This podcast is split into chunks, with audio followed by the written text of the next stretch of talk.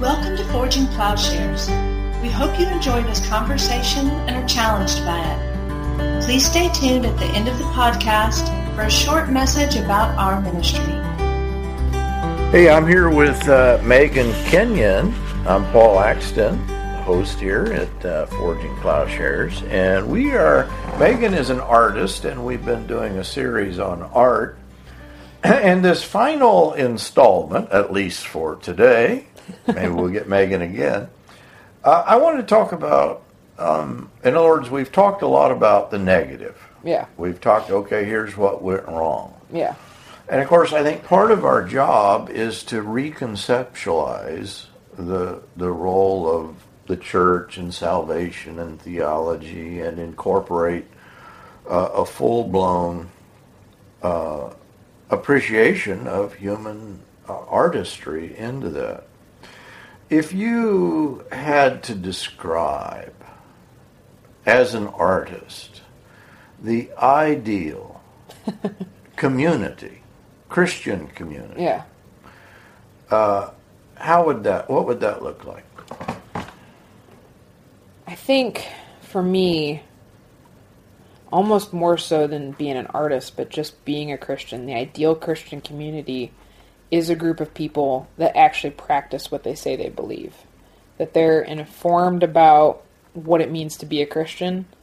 Um, and it's not just a head knowledge, that there is practical application of the things that they're learning about in the gospel, um, even in the Old Testament, in Paul's letters, um, in the Psalms and the Proverbs, like in any part of Scripture, that they're finding ways to apply that practically in everyday life, um, and that from that community is built. Um, I'm very blessed that I am. Uh, my parents are Christian, and they tried to build that community within just our, you know, immediate nuclear family. Where if we read something in Scripture and it says, you know, do this or don't do that, or you know, this is the better way, we try to find a way to make that work together as a family. So probably one of the most hilarious examples is there's a verse about if you do not work, neither shall you eat. My mom made that a very practical rule, and you had to, when you got up in the morning, you had to brush your teeth, you had to change your clothes, make your bed, and help do the dishes before you could sit down and have a bowl of cereal. You know, that everybody kind of pitches in and helps each other, and that there's not one person doing all the work while everybody else gets to be lazy. Um, you know, it came out in other ways of, you know, love your neighbor as yourself. You know, you're not allowed to just go and, you know, steal this toy from, you know, your sibling, or you need to share, you know, that last bit of ice cream in the carton, you know, that you could just take all for yourself, that you're trying to think of someone else as more important than you, and not just thinking out for your own interest, that you're building kind of a community where people live together, they work together, they truly love each other, and they're taking the things that they know to be true about God and about what He wants for His people and finding practical ways to apply that in everyday life. But as you've described your family to me before, it seems like every person in your family is an artist or craftsperson. Yeah. It's kind of fun. And and so you have a kind of natural built-in creativity yeah. in which each of you is fully expressing themselves in various mediums. Yeah. Just describe. So your your brother is a, So I have a brother who's a gunsmith. Um, he's a classically trained gunsmith. He went to school for two years um, to be able to do what he does, um, and he's very, very good at it. He knows things about guns that people that have used guns for years would never know, whether it was hunting or even in the military or whatever. He just he knows all the parts and the pieces, but more than that, like he knows how to make it look beautiful and how to make it where it's functional, but it also like fits aesthetically. Um, and so here here you have that what you have was someone like a, a gunsmith. He's a, a craftsman. Yeah, And there's no question that, you know, if you're in a society where you need to shoot something yeah, to eat, the uh, a value of the gunsmith, his craft, is immediately appreciated yeah, by a community that desires to eat. right. And and so too that we could go through you know, in medieval society. That this was the entire economy of the guild.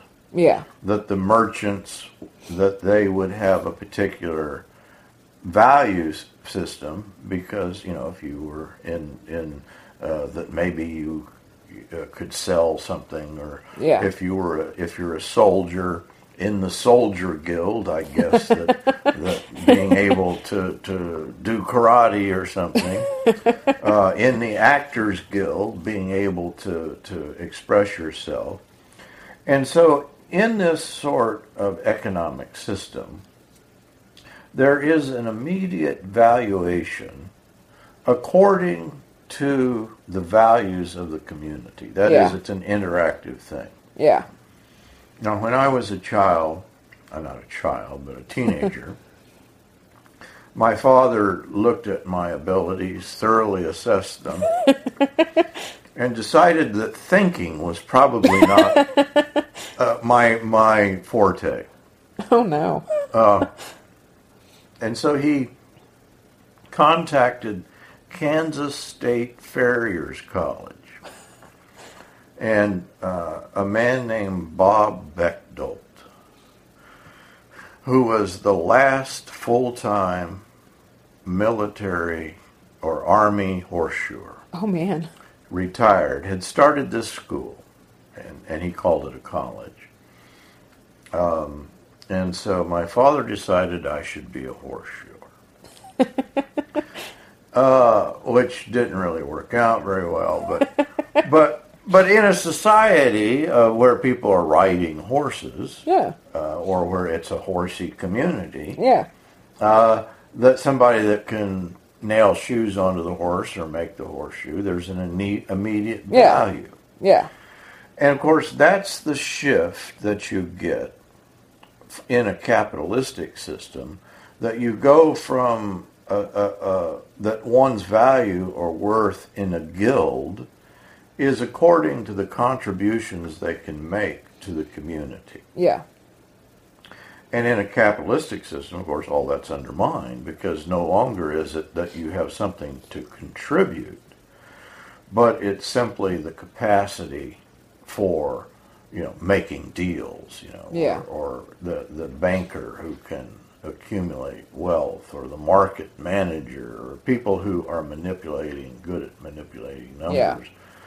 And so there, there is then, I'm afraid, in the church, and, and what I'm saying, you know, when, when people imagine utopia, when I asked you in the beginning, I said, tell me what the perfect society would look like. Yeah. And so, you know, when in, in the various utopias, this is the thing that always comes out. From the very, you know, first, you know, Thomas More's Utopia, Yeah. which means, as I understand it, no place. that, that this is an unfound. It doesn't exist. It doesn't exist. But what will always be found, and this is, you know, everyone in More's utopia would weave, they would sew, or they have to do one of these things. They would do carpentry.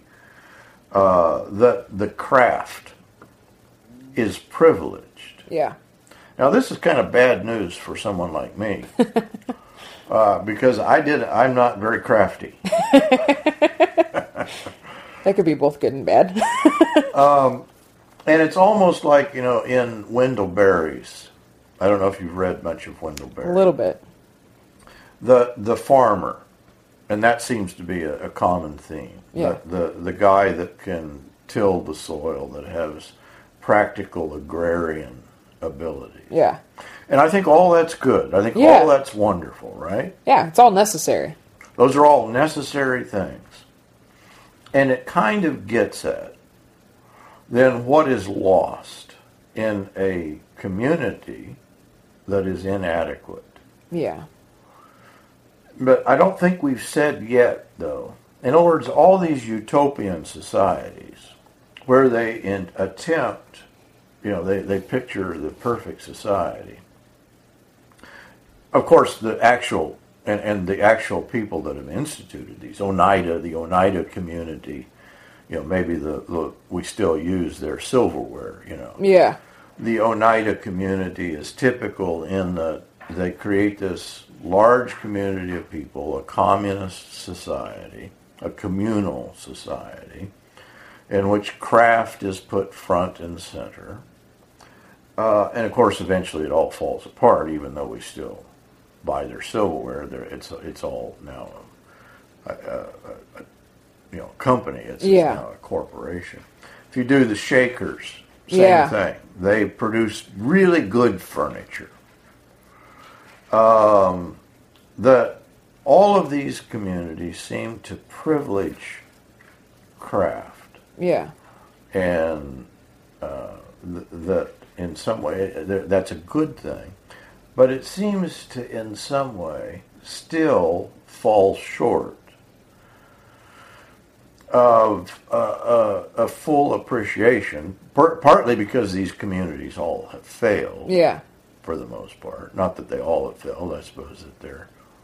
Um, and so, so the the idea, I guess, that I'm aiming at is that in a in a perfect utopian in in the church. I mean, Yeah. isn't that what we're aiming at? I mean, that's all utopia is: is that they're describing even Marx's utopian Yeah. you know, society is really a kind of uh, take uh, uh, off of the church. But what we're aiming at is to establish the kingdom of God on Yeah. earth. And so, in some way, we want to fully appreciate everyone's contribution. Yeah. But it makes me kind of think of Paul's um, description of what, you know, the church ought to look like is like a body. You know, that not everybody can be a hand.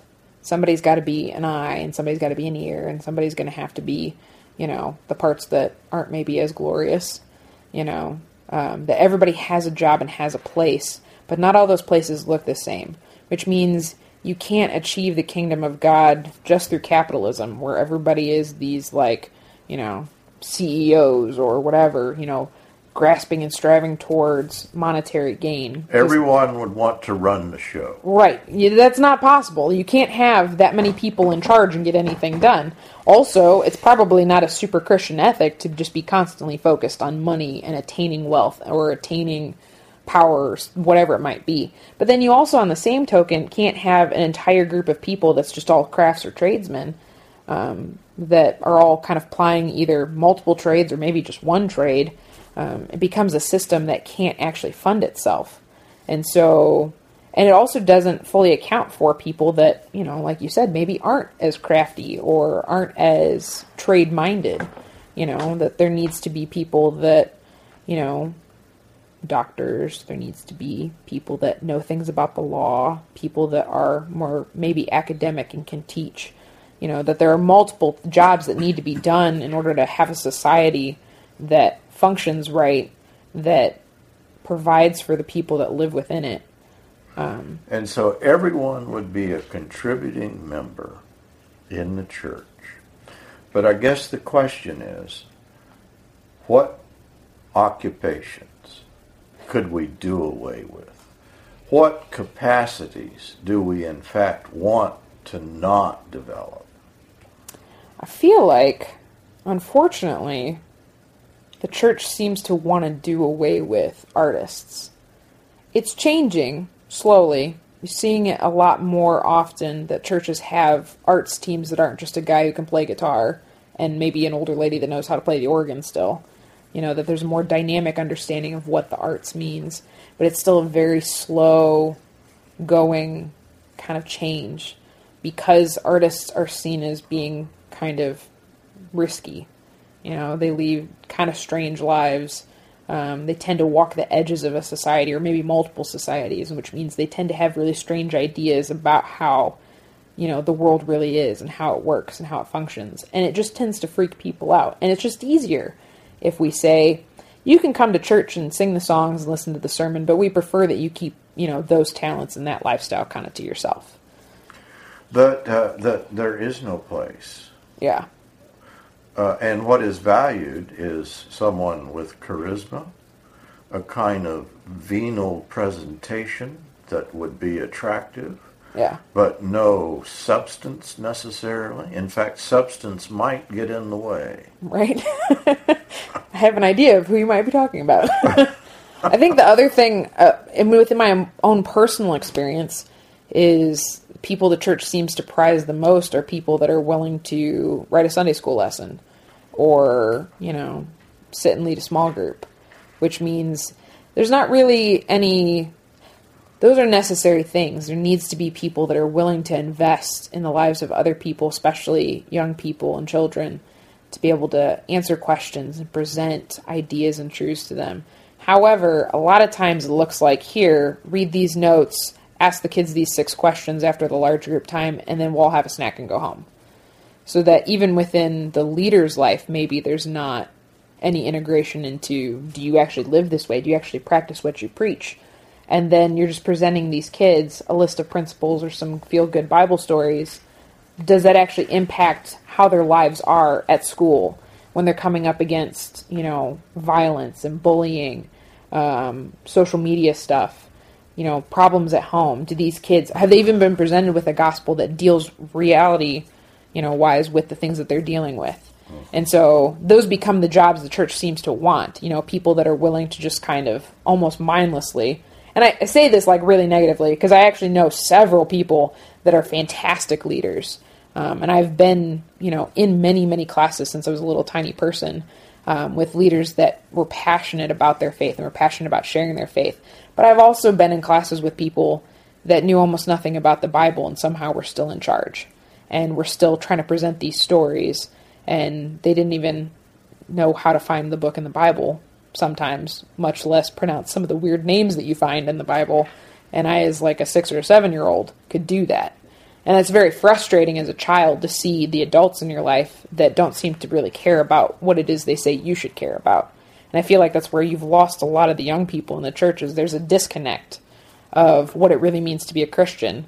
And all they see is this kind of fake facade that we've created in modern America. I, I, I, the polls that I read is that you know why do why does uh, you're a, of the millennial Yes, generation, right in the middle of it. and so why do why is your generation, as I understand it, there's a huge departure from the church, and people are bored.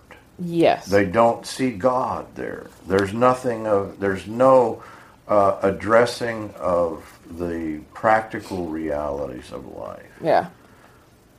I feel like um, one of the things I know we've talked about in some of your classes is kind of the the apophatic type of religion that you see in most mainline Christian churches and a lot of the non-denominational churches, where you go in and you're supposed to have this experience of God, but behind that there may not actually be anything. It might literally be just lights and smoke. Um, I was uh, reading in an article by a guy who's he's just written a book.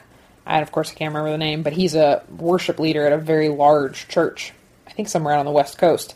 And he said his son asked him why they had these particular lights up on you know the stage at church. And he said oh it's so that you can see the fog machine better. You know like when the fog comes out. And as the words came out of his mouth he realized wait a minute.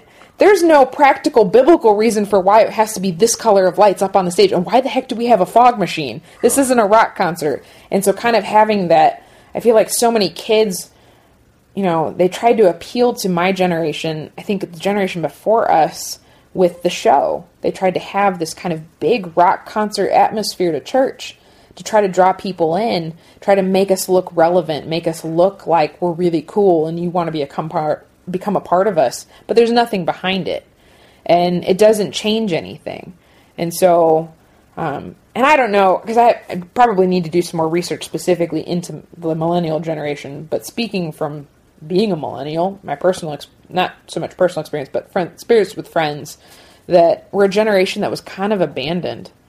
Most of my friends were latchkey kids. Both parents worked, if they even were still married. So you had to let yourself in when you got home from school, or you were in an after school program. Um, most of my friends, their parents got divorced. And so you lived with dad this week and mom this week or whatever, which leaves you feeling kind of abandoned.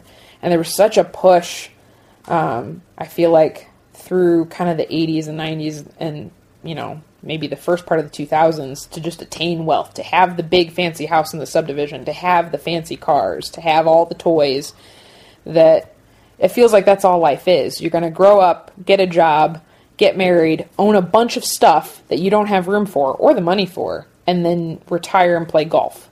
Like that seems to be all the American life really is.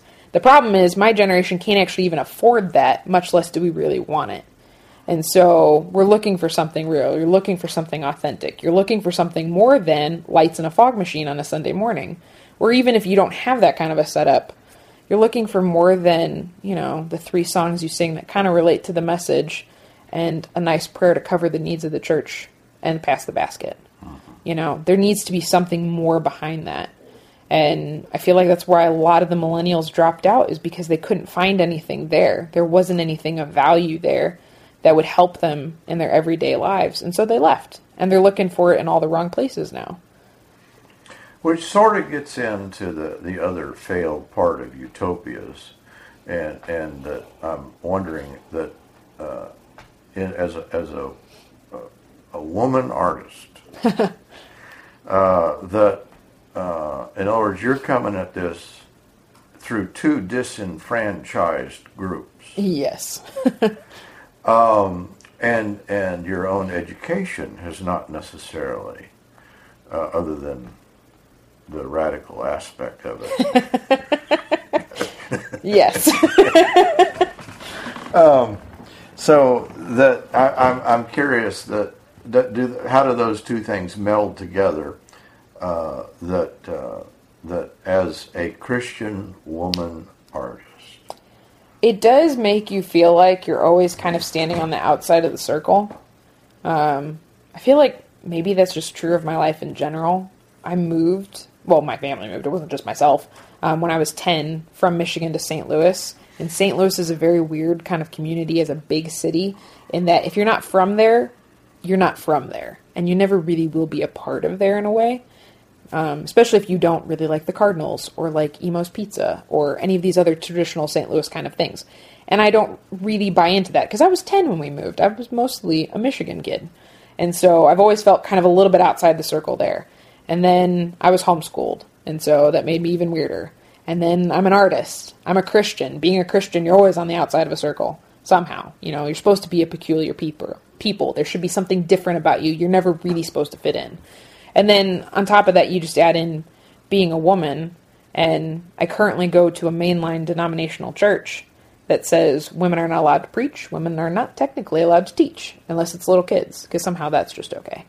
You know, the school I went to, even though it wasn't a mainline denomination, still, if you talk to individual professors, it's a little more divided, but the general feeling was we, we're here to train the men to preach. The women can be trained to do other things. And I feel like they can serve the men. Yeah, and that's their their role is to be subordinate helpmates to the males in the the male leaders who will be the head. Which may or may not be as biblical as it, you know, people would like to make it sound. Oh, I think it's un, I think it's a pagan unbiblical. Oh yeah. I think it's oppressive. Oh yeah. Uh, I think it's destructive, and it's wasteful to a whole gender. Right. And I think it's part of the reason that a whole generation is, in part, has also turned. Yeah. From the oppressive circumstance of the church. And I feel like, and maybe this is an inappropriate use of this text. I would, you know, have to do further study. But when Jesus tells the disciples, you know, look at the harvest you know, God is asking for laborers that are willing to go out and harvest. Like the fields are white. At no point does he say he's looking for men specifically, you know. And I feel like in our own day and age, there are so many people that need to hear the truth. They need to know that they were created with a purpose, that they were created by design with an intent, that there is hope in life, that will actually, you know, go past life, that there's hope even in death, that there's someone that loves you deeply and intimately and knows everything about you from literally the first moment that you were created when nobody would even have known that you were there. People need to know that. And there's nowhere in the Bible that says only men are capable of delivering that message, that women can be capable too. And I also want to respect authority. I feel like, you know, Paul says a lot about respecting authority. He says a lot about how to overthrow oppression, that it's not through this like violent uprising and, you know, trying to demand my rights in the face of everyone else. But it's also not this weak, passive, oh, that's fine, I'll just slip into the background and, you know, I don't want to cause trouble. That it's finding creative ways to step up and say, no, I am valuable. I was created in the image of God just as much as this other person. I have something that needs to be said, and the church needs to hear it. Whether or not they listen is up to them, but I should at least be given the opportunity. So, in some cases, being an artist actually gives me a voice that I may not be able to find elsewhere in the church because I can say things through images and through painting that people will recognize, respond to, ask me questions about that if I tried to just get up on a Sunday morning and say, nobody would listen to me. And so, I don't know. It's kind of a weird, you know, you're always a little bit on the outside looking in, but that also maybe gives me a perspective as long as I don't let myself get bitter about it and don't be like, oh, it's those people over there. Because then you're just recreating the same system that's put you in the position you're in. Um, but if you're able to kind of take a step back, learn how to forgive, and then ask for the discernment to see what's the problem in the system, it's usually easier standing on the outside looking in to see, oh, this is where it got warped. This is why this is this way. What can we do to fix that? And so. No, that's, that's a very Kierkegaardian approach to you know, he, he was very much uh, a dissenter from Christendom and considered that all that were in, you know, his native Denmark, though they claim to be Christian, he said there are no Christians in this land. and yet he it's not clear i'm not i'm still not clear but uh, other than the last few months of his life that he but other than that it seems like he he continued to take communion he gave communion meditations he thought of himself as not a reformer but as someone who would deepen and, and call to a, a different perspective and so maybe that's kind of where i've arrived that um, yeah, I, I, it's maybe I'm too old, to, but also that, that everybody just keeps starting over. Yeah. Oh well, let's start a new denomination, or let's start a new or group. let's start a new movement that's not a denomination that is a denomination. Yeah. yeah. And so it is um, a system that is in continual need of being called to, to be the church to, and that people are called to be Christians. And there may be a bit of ambiguity in there. You know, it's sort of, I've been preaching through Philemon. What if Philemon had said to his response to Paul's letter, well, that's good advice, Paul, but don't mess in my personal business because Onesimus is the equivalent of my savings account. Yeah he's the equivalent of the of the, the way that I make a living, and you're touching upon the very mode of my enriching myself. And so, Paul, thank you for the advice, but no thank you. what would be the spiritual status of Philemon? I feel like it would be definitely in question you know, do you really do you really love Jesus? Are you really his follower? Because you cannot say you believe the gospel to be true and hold another person in slavery. It's just impossible. And so to say to Paul, thanks but no thanks, you're essentially saying, I don't really believe what I say I believe because I'm not really willing to do it. And yet we have, I mean, this is Frederick Douglass' yeah. point about uh, the American slave system. And, and, and, the, the strange situation in which the uh, black African slaves are calling their masters to the fullness of the gospel uh, that they've in some way perhaps received through the white man. Yeah.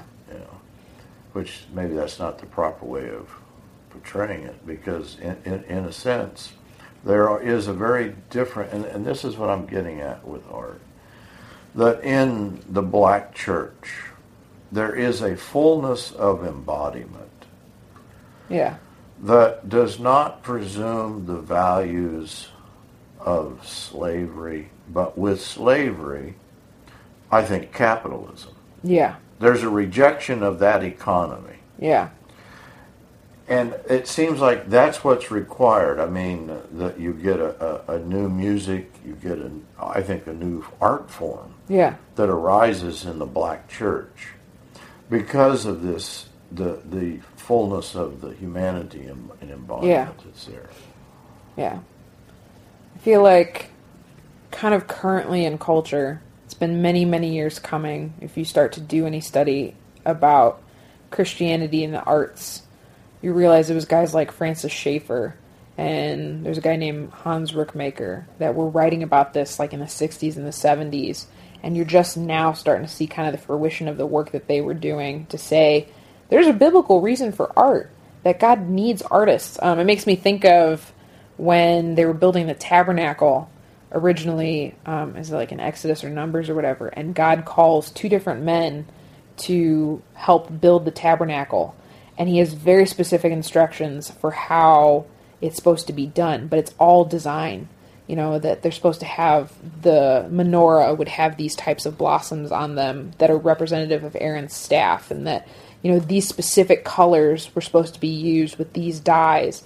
That when you go into the tabernacle, you have an experience of God that's multisensory. So it's taking a full account of you as a person, that you're hearing, you know, the words that are spoken and the songs that are sung. You're smelling the incense. You're seeing all of the beautiful things that have been made to worship God. And then, hopefully, in the same time, you're speaking out the truth. You're saying the words of the law that were required, you know, when you would go in for sacrifices and things like that. So there's that kind of understanding that's being brought back to art and to the church with people that are been doing a lot of work and a lot of study and practicing their their particular art form to be as good at it as they can possibly be to say there is a place in the church for art. It's very very much needed that what the gospel says about the concept of beauty that beauty is not just this, you know, facade you put over the realities of the world, but that instead beauty comes from Christ and it's Christ crucified as much as it is Christ resurrected. You know, that beauty can endure suffering, that it can endure shame, but it has hope attached to it, that you don't have to get stuck in the ugliness. So you don't have to do the modern art where it's ugly and shocking and it's all about, you know, just almost disgusting the viewer with the reality of life. There's nothing else. But it's also not that kind of sentimental Thomas Kinkade or White Jesus with fluffy lambs, you know, that you can buy at a Christian bookstore that would put kind of a rosy sheen on life that really only applies to certain groups of people. But instead, it's a type of art that, like you said, kind of like with, you know, African American churches, you know, that it has this kind of fully embodied. We're not denying that we've suffered. We're just saying we don't have to get stuck in the suffering, you know, that we're not, with art now we can say things can be beautiful, but it cannot be false. And that's kind of, I think, where the difference comes in. And the church really needs that. The church needs someone to come in and say, there has to be something behind the things that we do. That it cannot just be, I go into church, I sing these three songs, I have this feeling, this emotion of elation or joy or sadness or whatever it might be, and I mistake that for God. That just because you got goosebumps in church does not mean the Holy Spirit showed up because I've also gotten goosebumps watching TV, and that wasn't necessarily, you know, just you, you have you have a feeling. It's an emotional response. It doesn't necessarily mean God was involved in it. You know, um, the arts have the chance to help engage other parts of the human body. You know, the things that you see, the things that you smell, the things that you can touch and taste. Um, I joke all the time that there should definitely definitely be culinary arts teams at churches you know? And maybe that's part of the fallout of going to a bigger church that tends to like order out food whenever they have events you know? It's like we could have subway or we could have a culinary arts team that creates masterpieces of food so you're tasting the kingdom. That the kingdom of god does not have to live on bread alone. You know it lives on the words of god. You know maybe the words of God involve pie. I don't know. that would be kind of awesome. Um, you know, that there is sound involved, the things that you hear, whether it's the sermon, that it be well crafted, that it be based in scripture, that it be true, and that it also have a call to action. Or it could be songs, you know, the songs that you sing, that the words are true, that they're not just pointing either towards yourself or towards some vision of God that's not consistent with scripture. You know, that there be something to see. It is so frustrating to go into Protestant churches that have a plain wooden cross, maybe a baptistry, maybe a couple of flags, and an altar with maybe flowers that week. Versus when you go into like a Greek Orthodox church or a Catholic church where they're ornately decorated. Um, I was in a Catholic church last year for a friend who became a priest, and it was his first Mass at his home church. And it's an old, old Catholic church in downtown St. Louis. And they had all kinds of just paintings everywhere and beautiful stained glass. Um, the ceiling was painted with all the apostles just going down the whole length of the church. And at the front of the church, like just the altar itself was gorgeous. And it creates a whole different aesthetic for worship because you walk into a place that's beautiful and it's appealing and you know that great care was taken in what was done here. And it brings you into a place of wanting to worship a God that takes great care in the things that He's made and that He delights in things that are beautiful and things that are good. And that you don't have to just be, you know, sitting in a pew, staring at a plain wooden cross. Not that there's anything necessarily wrong with that, but maybe we can do better than that. We can call people into something more than that to show them that Christianity is not just something we do on Sunday morning, it's something that is infused in every part of our everyday lives. And so yeah, that would be the my vision of utopia within the church is that Christians actually do what they say that they believe and that it becomes something that happens, you know, whether you're an engineer or an artist or a pastor or a nurse or just a stay-at-home mom, that whatever you're doing, whether in word or deed, is done with the glory of God. Amen. Thank you for that, May. You are welcome. Wonderful conversation. Forging Plowshares is a community dedicated to cultivating the peaceful kingdom by providing in-depth, transformative biblical and theological education and discipleship. If you have been moved by this podcast, please remember to share on social media. If you would like to know more about Forging Plowshares, would like to contact us with questions, want to ask about how you can get involved, or for more information about how you can support this ministry, please go to our website at forgingplowshares.org.